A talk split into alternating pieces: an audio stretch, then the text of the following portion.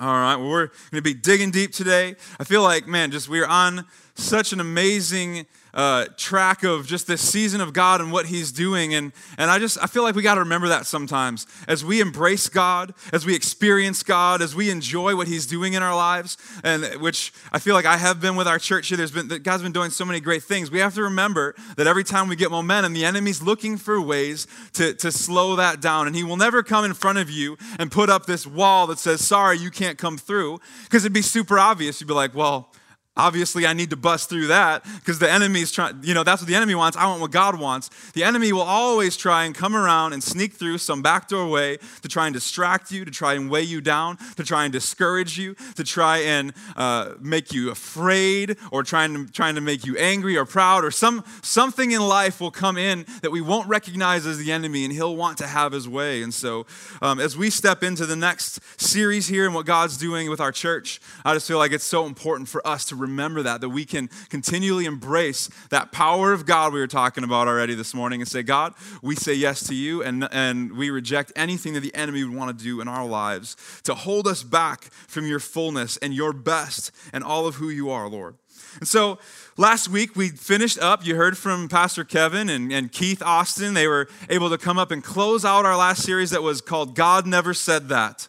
And they were debunking the Christian myth that money is the root of all evil, right? Money is awesome. God wants to bless us so that we can be generous. If we fall in love with money and we pursue money, right? That's what we're talking about. If we start getting selfish and fearful and controlling over this thing, and that becomes what we worship more than God, well, then that's what's out of balance. Not the material item of money itself. God can use that, right? We can bless 700 kids with school supplies because people have the generosity to give of their finances that God has blessed them with, right? That's good. But it was just another part of that series we finished where we just talked about all these ways that we hear from God and his word, or we've believed something we thought was from his word and it got misconstrued, and we believe some sort of false truth about life or about God or about the Bible that was not the fullness of the real truth.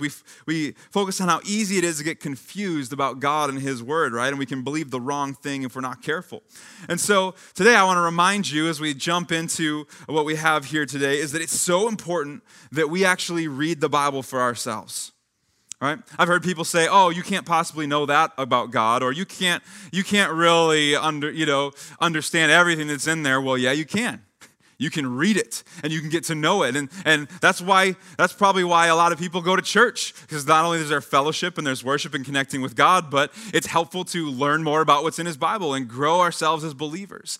And so we need to be able to take that with us, and throughout our day, throughout our weeks, be able to dig into that for ourselves as well. That's why we do life groups, so that as you're learning about who God is and what's in his word, you have people in relationship with you that are believers who you can say, "Hey, how are you? What are you doing with this? What do you think about this first? Hey, I feel like God's been challenging me on this," or, "Hey, I don't think this is right. What do you think?" Right? We got to do life together. We do church on Sundays. We do life groups all week. We got to dig into the word throughout the week as well, so that we can know what the real truth is, because God makes it available to us, right? Thousands of pages over thousands of years old gives us the opportunity to be able to get to know God, to get to know his word. We have to know what's in there. Listen to this in 2 Timothy chapter 3. I love this passage. It's so good. It says, "All scripture is inspired by God and is useful to teach us what is true," and here's your favorite part, "and make us realize what is wrong in our lives." Maybe that's why it's hard to want to read in the Bible sometimes. I don't want to know what's wrong in my life. I don't really want to talk about that. I'd rather not go there.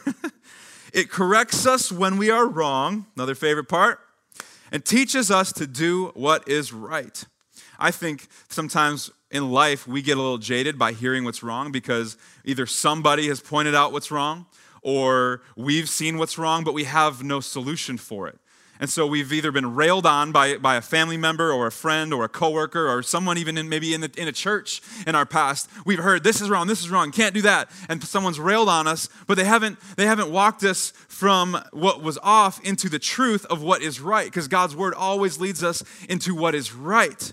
Right? It's never about condemnation. It's about finding life, right? That's why in our church purpose statement, we want to know God so that we can find freedom And that freedom leads us to discover our purpose and make a difference, right? There's freedom from the Word of God, from getting to know Him. So it teaches us what to do, what's right, and God uses it to prepare and equip His people to do every good work. That's our purpose, to make a difference, to be able to take the truths of God and know Him more and more, so when we walk out in this earth, we are different. Because you can't make a difference unless you're different than the world. And I'm not saying, like, just flat out tell the world I'm rejecting you and go hide and live in a cave and be that kind of Christian. I'm saying we need to represent God so that the world sees the difference and they don't see that part that just corrects them in what's wrong, but it shows what real life looks like, what real love looks like, what real grace and mercy and truth looks like, right? That's the difference that we're to make in this world, and it's only through knowing God's Word. Have you guys ever watched like a documentary or some of you are like, oh, you said the D word, you know? Have you ever watched a show about like treasure hunting? I checked out, I don't know how I'm feeling about this show yet, but I watched the first episode of this series called The Curse of Oak Island. Anybody watch that one? And I'm like, okay, I don't really know. This is, you know, there's so many things and stuff like that. But as you think about like a treasure hunting show, you're watching these people who don't have all the answers, trying to find something, but they never land on anything concrete. They always discover that through this maybe this means something, and then it leads me to something else. Well, maybe that means something, and they're kind of circling, but they never like, hey, look what we found. This means that. We got it. It's never concrete. It's always kind of floating out there a little bit. It's intriguing, but they never seem to find what they're looking for. It's always this elusive effort to know what's there, but they can never really find what's really there. And, you know, I believe that sometimes, if we're not careful, we can feel that way about the Bible. Like there's this massive amount of treasure hidden within God's Word, but it's so elusive, and I don't know where to start, and this clue that I find about God just leads me to this part, and it's easier to almost just assume that I don't need to read it because I'll never understand it anyway, and it's just this big treasure hunt that's elusive, and it's intriguing, but I'd rather just talk to people who've found their treasure in it and learn from that, because I don't really know what I'm doing here. And I think these treasure hunters on these shows, they have tons of resources, but even they still don't always know what they're doing. They know how to try the next effort, but they don't really know what they're looking for quite fully with all their investment. But the Bible is actually meant to point out concrete evidence about who God is and how we get to live our lives in a way that's full of freedom and purpose and difference, right? That's the cool part of this. And so the Bible is meant not to be this elusive, intriguing mystery.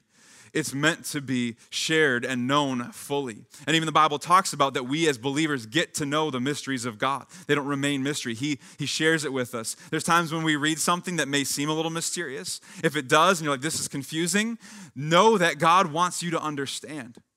And maybe it's through prayer, or maybe through reading it again, or coming back later in life and reading that same verse. You know, maybe sometimes you're reading something, you don't quite get it. Maybe a year later, you read that same thing, you're like, why didn't I have never seen this before? Or that's, again, in a life group or at church or with a friend. Sometimes God will use other means to help us uncover it, but it's always there. You can always find the truth of what's hidden in Scripture. There's never anything missing, right? Everything we need is in here. All Scripture is inspired by God and is useful to teach us what is true and realize what's wrong in our lives, right? But how often do we encounter people who don't trust the credibility of God's Word? And maybe you've either been there before yourself, or maybe you're there right now, right? How can it be accurate? It's been translated and rewritten so many times in so many different languages. There's so many versions out there. You know, NLT, NIV, NKJV, NBA, NFL. No, those aren't real ones. You know, it was written for a different culture, a different type of people, for a different season. So many years ago, that time period, the world was different, the people were different, the church was different. Like, how could that still be for us, right? And if Jesus loves me and I'm forgiven, why would I need to know anything else anyway? Because even if I don't live by it, Jesus still loves me, right? I think there's this disdain almost for why would I need to know it, or it's too confusing, or there's almost this give up mentality on God's Word. despite the fact that if we just go looking, we always find treasure, right? Like if someone told me there is a guarantee, you are guaranteed to find treasure if you go dig in this field, I don't think I'd be like, well, my hands are tired, I don't feel like digging with my shovel, or there's a lot of rocks, you know, I'm like, if there's treasure, I'm going to get it, because how many of you guys would love to find buried treasure? That'd be awesome. It's for sure in the Bible. You are always guaranteed to find the treasure of God's truth, of who he is and what he can show you in this life. So why do we get away from that and think that it's just overwhelming or we just can't do it, right? So today we're starting a new series called 1 John. Really obvious where we're going with this series, right? We want to dig into this book of 1 John and just uncover more truths of God's word and learn how to live by God's truth instead of getting caught up in the world's way, right? We feel like God is really calling us to dig into this book, especially after that series where we talked about how easy it is to fall into the trap of thinking something else is truth that's not really from God. We want to know, what is from you, Lord? What's the value of your word? What are we getting when we follow you, when we dig into your truths and all that? So today, we're specifically going to be talking more about chapter 1 and this concept of trusting in God's word. And we're going to explore why we can trust the Bible as truth today, as well as how it can bring so much value to our lives. And more accurately, we're going to look at 4 evidences of the accuracy of the Bible, right? My dad and I have gone to the Men's No Regret Conference in Elmbrook from time to time. We always like when Jay Seegert's there, the creation guy, and he gives in all these details about how you can prove that the Bible is true, that creation is real, like all this stuff. And isn't that fun? Like when you can dig in and you can just be reminded of how accurate God is and his word and the history of the Bible and all that. And so we're going to look at the 4 evidences of the accuracy of the Bible, of God's word, of his truth. And so the first one is that the Bible is historically accurate. The Bible is historically accurate, meaning it's not a fairy tale. Someone didn't write the Bible just to give people some good metaphors to live by so they can avoid destructive behaviors and just live in safer behaviors of some kind.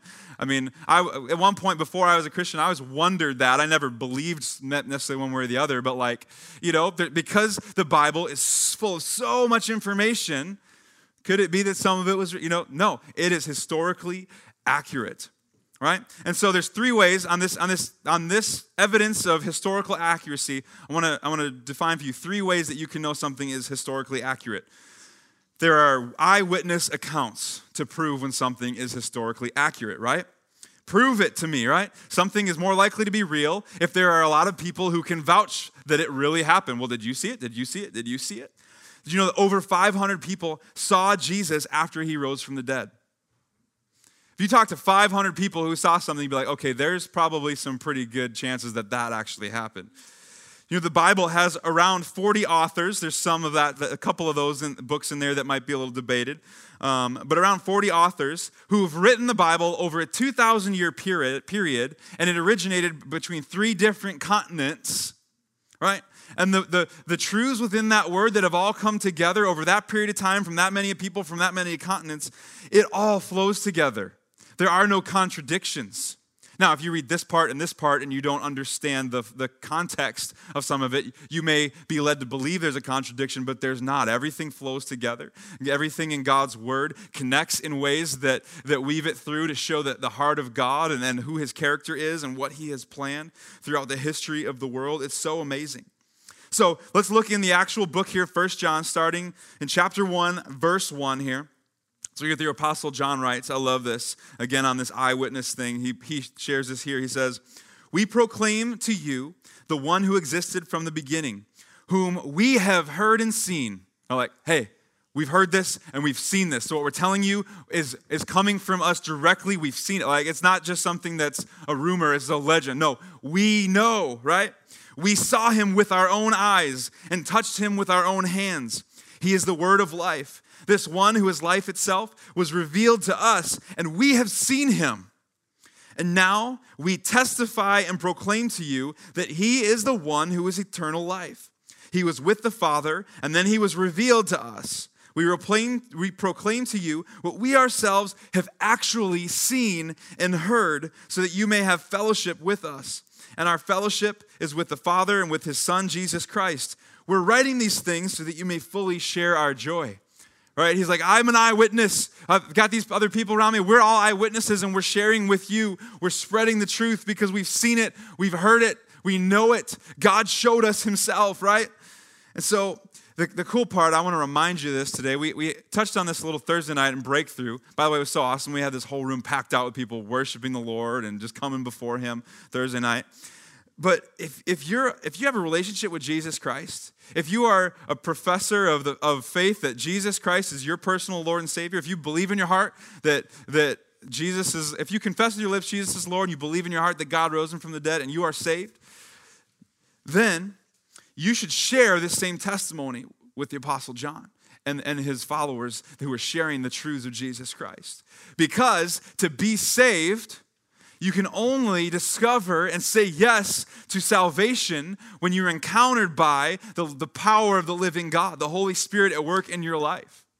So a person can't persuade you to just believe the accuracy of something is truthful, because now you're basically a believer of so-and-so who's a believer of Jesus Christ, right? You yourself, to be a believer means you have trusted and believed fully in God himself, which means you've experienced God in some kind of way, or you have understood his truths to be accurate in some kind of way, and you have felt him personally call you and connect to your heart in a way that's different than just someone else trying to persuade you of it, right? There's a truth within your own heart. And so if we're believers, we had to have encountered him at some point. So we get to actually share the same testimony that the Apostle John has. We've seen it. We've experienced it of who God is. And so that's what we're here to do, is continue to experience him, to dig into his word and find those truths. And the historical accuracy can be proven if we look throughout Scripture at how many people have been eyewitnesses of all the things of God and of Jesus Christ. So you have eyewitness accounts, and to know the historical accuracy of something, it needs to be recorded and copied with extreme care. So it's not just like, oh, hey, I found this rough draft of something and like it's just lasted forever. No, there's something that's dissected and it's you know, put through the testing of so much, of so many filters over time of that accuracy, of being able to be recorded that way. The Apostle John continues in verse 5 of the same chapter here. This is the message we heard from Jesus and now declare to you. God is light and there is no darkness in him at all. Amen. Right? So he's not making up a new message. He's saying, I'm passing on what Jesus told me, right? What we're coming here to tell you, that, you know, he's coming with his group there. They're all teaching. They're leading this church. Just saying, look, I didn't make this up. I'm just telling you what God told me. I'm just pointing you to the word, right? That's you know, when you encounter that truth, I think there's times when we dig into God's word and someone else is trying to share with us the word, we can feel a little pressured on something, but it's like, hey, if someone's just telling you what God said, then your interaction's not with that person. It's with God himself. But when you look at these passages, when you look at the Bible, God entrusted his word to be written by people who were very meticulous. You specifically look at the apostles and the disciples. Man, Luke was a physician. He wasn't allowed to overlook details. That would be very bad, right? Matthew, he was a tax collector. That means he worked with money. And the money he was collecting was not for him, it was for somebody else. He'd be in big trouble if he messed up on the details. He was trained to look at the details, to not miss anything. John, Andrew, and Peter. Now you could say, well, they were just fishermen, right? Well, they were fishermen, but they also, they were what you would consider today being business owners. They actually hired and trained other people. They had to lead other people. The success of their income and their finances was reliant upon not only how much fish they could catch, but how they could train others to be a part of their business to catch fish, to know how to do everything right, to know how to pay attention to all the details, right? And the book of Mark, so Mark was an evangelist, but scholars believe the book of Mark to be the oldest and most detailed of the four gospels. Right, God is entrusting his word not to just any Joe Schmo out in the street to say, hey, you'll do. Like he's like, no, I'm gonna find those that will relay what is truthful and what is accurate and what is really there. Jewish scribes, those whose jobs it was to continually record the word, to make copies of it. You know, they weren't transcribing word by word like we would think today. You know, like, so Jamie being not only our worship director, but our administrator, if I said, hey, can you take this and rewrite it and transcribe something? She'd probably be like, okay, well, I want to get all the words right on that. The Jewish scribes were trained to go letter by letter because they weren't just typing on a computer where all the letters looked the same. You know, they were taking handwriting and they were copying things down. They were making sure everything was accurate down to the most minute detail of copying the word of God, right? So we've got historic, you know, we've got eyewitnesses, we've got the accuracy of being recorded and copied with extreme care, and then there's also archaeological confirmation to prove something's historical accuracy. And there are people constantly digging around Jerusalem and throughout Israel. I just read the other day, they think they found another church from the early, you know, 4th or 5th century of the church of Peter and Andrew or something, which I don't know if Peter and Andrew actually, they didn't start the church. It was created in honor of them in some way, which maybe is too elaborate. I don't know if God would want us all to be honored with a church building in our, you know, like we're some big deal or whatever. But they're just constantly finding stuff. And scholars actually study, when they're finding archaeological evidence, they're actually studying the history of these pieces in a way where when they also study Scripture, they find that this stuff is congruent. It works together. They don't find something and go, oh, wow, this disproves the Bible. They say, wow, this actually fits what the Bible says. This item, right? And like the Dead Sea Scrolls, they were found in this cave up on a big kind of dirt mountain area. This big cave opened up. They found all these scrolls. Now the scrolls themselves, don't worry about reading them. They're not the divine true word of God, but they have a historical, you know, accuracy to them, and they were handwritten by somebody back in the same time as like Isaiah. I think the Dead Sea Scrolls reference the book of Isaiah in them. And so, you know, imagine finding something that old that's referencing Scripture and how much that truth is spreading throughout that time. But those scrolls, you know, they reaffirm the accuracy of the Bible. They don't refute what God's word says. And so they're finding inscriptions, artifacts, remains, city locations. They continue to uncover the accuracy of the history of God's word. In 2010, I was blessed with an opportunity to take a tour trip to Israel. And I got to stand in the rubble of a small town called Chorazin. And if you go read the word, if you go read God's Bible and you look up what Jesus says about Chorazin, he says, woe to you, Chorazin, because you did not believe in the miracles of God. You did not believe what I'm here to tell you. And so woe to you. He basically kicks the dust off his feet and moves on and curses that city. That's why when I went to visit, I'm standing in a pile of rubble because that city didn't last. It was cursed. And like just standing in that rubble of these remains that they found of this city is like, wow, there's no wonder why this city didn't make it. Why it failed. It was cursed by God. It actually matched what the Scripture says. There's things that they find that work together with what the Bible says. So the Bible is historically accurate, right? That's one of the 4 evidences that we can know how true the word is. There's historical accuracy because there's eyewitnesses, it's been carefully passed on, and there's physical evidence from archaeological findings. So another evidence to prove the accuracy of the Bible, in addition to historical accuracy, is that the Bible is scientifically accurate. This is another fun one. The history and the science of the Bible. There's so much cool stuff you guys can find on this. So I hope that I'm intriguing you with some of this today. So, you know, you can go watch those documentaries you love so much. Find more about the accuracy of God's word, right? But some people actually like to use the idea of science as an alternative to the Bible, to disprove God or to kind of come against the word of the Lord. But the reality is that God created science. So science actually confirms the accuracy of the Bible and confirms the power of God, right? Just looking at creation, it's so amazing. It's just incredible to me how some would want to take the creation to disprove the creator. It's like, well, you know, that skyscraper in that big city, I don't think that this guy really designed it, his architectural skills, because what I really think happened is, you know, if you look at the science of the elevator, you know, back in the day, like, you know, animals would use vines to go up and down something, and so I think the vine actually evolved into a cable, and it turned into this, you know, the branch on the tree lowered, but it was stuck to the vine, and eventually over time the wood hardened and turned into metal, and eventually buttons formed, and it's like, no, like, the building was designed by somebody who had made it for a very purpose, because there's safety issues. You got to have fire code. There's elevators for a reason. I don't want to walk up 25 flights of stairs. You know, maybe sometimes we should walk up 20 flights of stairs. But every detail was created for a purpose and for a reason. Because an architect and a builder, they're going to, you know, Ryan, you're a builder. Everything you want to do is with an investment, because, look, I'm putting my time, I'm putting my energy into this thing. I want to know this is going to be the best possible thing created. And that's what God has done. Psalm 148, verses 5 and 6 says, "Let every created thing give praise to the Lord, for he issued his command and they came into being. He set them in place forever and ever. His decree will never be revoked." So just because you say the word science and you don't believe in God doesn't mean you can come against who God is.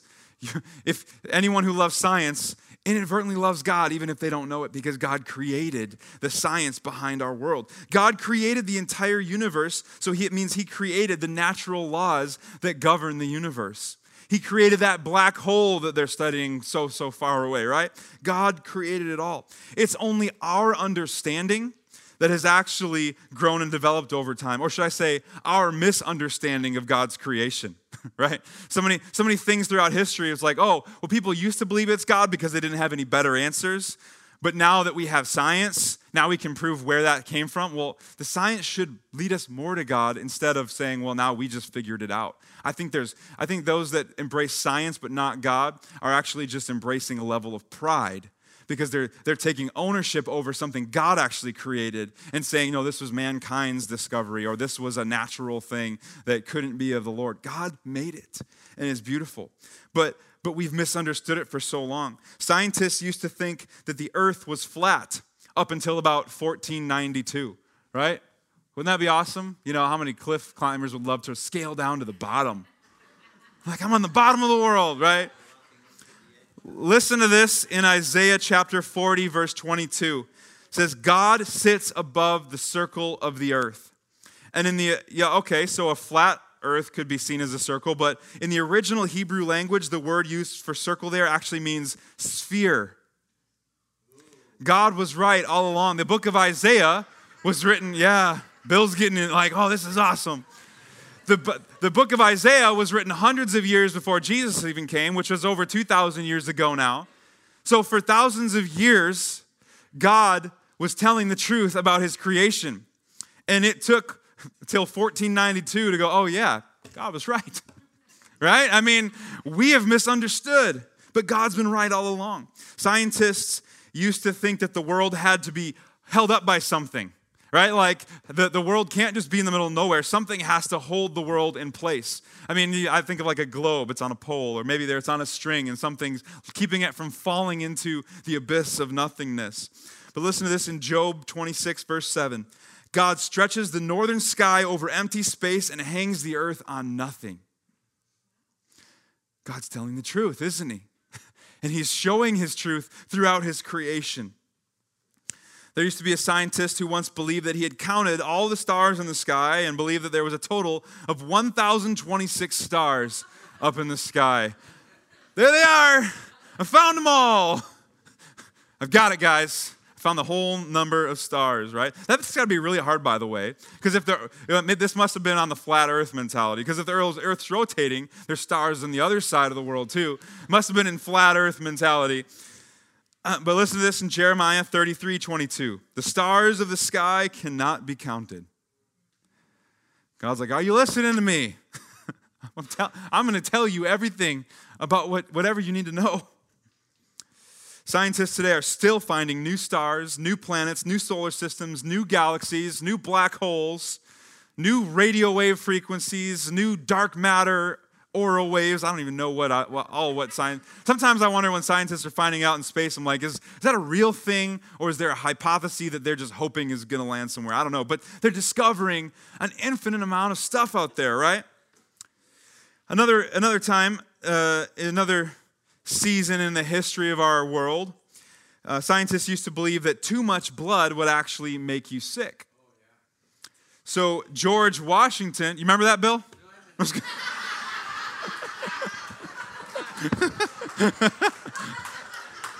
Love you, Bill.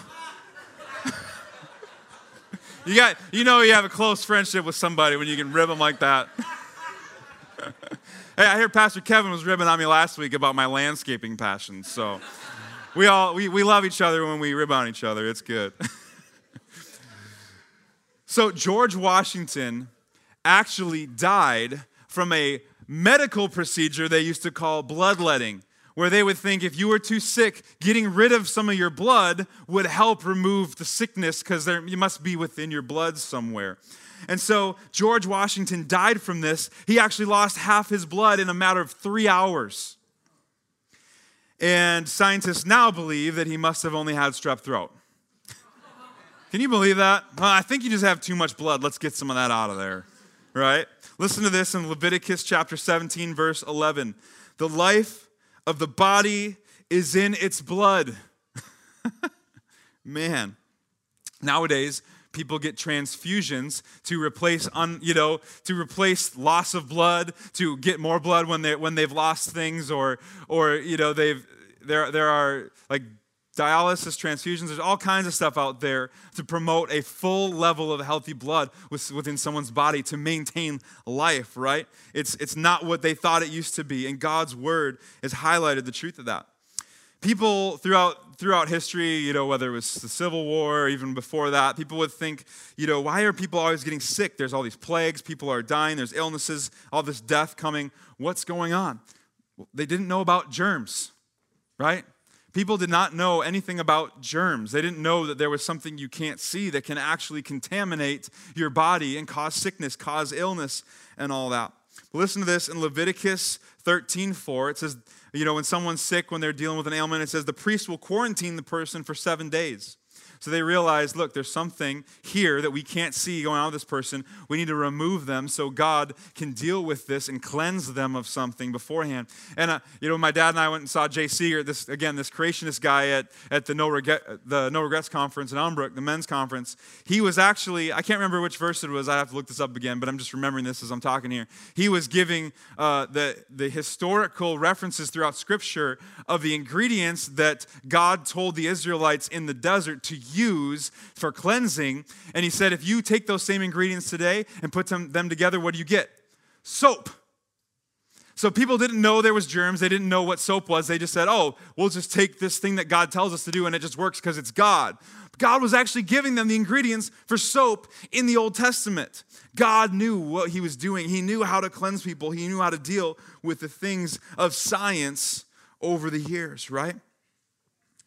Now, the book of Leviticus, you may think is boring sometimes, but think of it like you're going to med school and it's your textbook. The book of Leviticus, it may not be the most exciting thing, but if you want to see the accuracy of how God knew how to deal with the health and the well-being of his people, there's just full of stuff in there that is so accurate scientifically when it comes to that. Psalm 12:6 says, the Lord's promises are pure, like silver refined in a furnace, purified 7 times over. God knew what he was doing when he created the world. And he's very specific when giving the accurate details of that in his word, right? Another evidence of the accuracy of the Bible, and there's history, there's science, but also the Bible's trusted by Jesus Christ himself. So if we've encountered God and become believers and said, I trust Jesus fully, then you have to know that Jesus found all his truth in the word of God. I mean, he was God, so he, was the word was him. He was the word, but he pointed to the accuracy of the scriptures. Matthew 5:18, Jesus says, I tell you the truth, until heaven and earth disappear, not even the smallest detail of God's law will disappear until its purpose is achieved. So let me tell you this. Let me ask you this question. If we say we love and trust Jesus, shouldn't we also love and trust the Bible? Shouldn't we also, if we want to have a value for being in relationship with Jesus, shouldn't we have a value for knowing the same truths and the same word that he did, right? He pointed to the truth of the word. Psalm 33:4 says, "For the word of the Lord holds true, and we can trust everything that he does." When he was combated with the enemy, he said, "It is written." That was his way to defend the attacks of Satan on him when he was fasting in the desert. It is written. He pointed to the scriptures. He pointed to the truth. Everything was about the truth of God's word, right? So we can't pick and choose from the Bible. We can't settle on just, well, I can't know it all, or because I know this part, I'm just going to go on that alone. Or I don't think that I like that part, so I'm just going to focus on this part and not try and discover more, right? We can't pick and choose from God's word, because if you reject any part of God's word, you're actually rejecting God himself, because it's living, it's active. He's breathed it into existence. It all points to him, right? It's part of who God is. Another evidence of the accuracy of the Bible, in addition to history, science, and Jesus' own testimony, is that the Bible has transforming power. When we read God's truths, when we follow his word, we see real life change. So many of us here today, because we've seen God work in our lives. We've seen his truths fulfilled in our lives. We've seen his promises upheld in different ways. Let's go back and continue chapter 1, pick up where we left off, 1 John chapter 1, starting in verse 6. It says, "We are lying if we say that we have fellowship with God, but we go on living in spiritual darkness," right? We don't know the truth. We're just going to go back to just do whatever we think, based on either what feels good or what someone else said or what the world says, right? "We're lying if we have fellowship with God, but we keep living in spiritual darkness. We're not practicing the truth. But if we are living in the light, as God is in the light, then we have fellowship with each other, and the blood of Jesus, his son, cleanses us from all sin. If we claim we have no sin, we're only fooling ourselves and not living in the truth. But if we confess our sins to him, he is faithful and just to forgive us our sins and cleanse us from all wickedness." Now, I feel like people twist this truth, and that's why they say, well, I don't have to worry about my sin because God's got it. Well, yeah, you have to worry about it. But when you confess it and you admit that it's there and then you hand it over to the Lord, then he can take it and turn it into something beautiful. He can lead you into the truth, right? Sometimes I think people want to ignore the truth because, well, I just don't have to worry about it. I don't have to live by it. I don't even have to think about my sin because Jesus loves me. But God's saying, if we confess our sin, there's still a level of repentance that I believe we reject, because in some point in time in history, people used that word repent as a way to attack each other versus saying, hey, guess what? Repentance is really just an honest humility with God. Repentance is you just being able to come before the Lord and say, God, I admit that I've got some failures. I admit that I messed up. I admit that I don't know it all, God, and I need you. That's true repentance. True repentance isn't like, confess this, or you're going to, you know where. Like, I feel like that word repentance, we don't even want to think about repentance because we feel like we get this image of somebody just judging us. There's the J word. We're so afraid of being judged and condemned. But the reality is God's word points us to the truth. So if we claim we have no sin, we're only fooling ourselves and not living in the truth. But if we confess our sins to him, he is faithful and just to forgive us our sins and cleanse us from all wickedness. If we claim we have not sinned, we're calling God a liar and showing that his word has no place in our hearts. But I know in those moments when I've come before the Lord and I've just been humbly honest and repentant before him, I have felt the release of the weight of the guilt and the condemnation. I have felt him literally take those things and wash me clean. The transformative power of living by the truth of God's word and admitting that we need him and that we have to come before him and receive what he's got for us, right? Now, if I read this, seeing the truths in that passage that I just read to you, right? Like, oh, you've got to confess before the Lord. If you just heard me telling you that truth out on the street and you didn't know that it came from the Bible, it would sound pretty harsh. And it would maybe sound a little judgmental because of the way the world likes to kind of put this barrier between the way we live and what God's word says. And, oh, don't go there. Don't offend somebody by telling them that maybe what they're doing isn't right. If it feels good, then that's their version of right. Well, That's where the world likes to throw in that judgmental word to create a disclaimer so that I can just live how I want, and I don't want to be offended. You know, God forbid we offend anybody nowadays. It's so hard to really live by the word. But again, the truth, when it lands in the place that it's supposed to in our hearts, when it's transformative, when it comes, it's from God. It's not from somebody shoving it down our throats. It's from people who love us, helping make us aware of what God's truth says, but not just because we're in something wrong, but because there's more transformation to happen. There's more freedom that we get to have. There's more life that we get from the truths of his word. But again, me just telling you what's in Scripture today, similar to last week, Kevin and Keith talking about money. A lot of times when we talk about things that people don't want to hear, we're not telling you what we just made up. We're just telling you what's in the Word. Just like John. Hey, I'm just telling you what I've heard from God himself, what's in his Word on this. John chapter 8, in the book of John, the Gospel of John, chapter 8, verses 31 through 32, it says, Jesus said to the people who believed in him, "You are truly my disciples if you remain faithful to my teachings, and you will know the truth, and the truth will set you free." Doesn't that sound good? Like, if I'm going to know this truth, I want to know that it's going to set me free. I want to know that it's leading to something, right? If I'm going to give up my way and be willing to humble myself and confess my failures before the Lord, my shortcomings before the Lord. If I'm even willing to let God take my hopes and dreams and change them if he needs to be something different than maybe I wanted all along for myself, if I'm going to go all in, then God, I need to know that you're going to do something great with this. God's saying, look, you can trust me. My word is truth. You can trust my word. You can trust me, the Father. You can trust my Son. You can trust the Holy Spirit. It's accurate. It's full. It's truth. Right? So as we continue this series over the next month, as the rest of the summer, it's not that far away.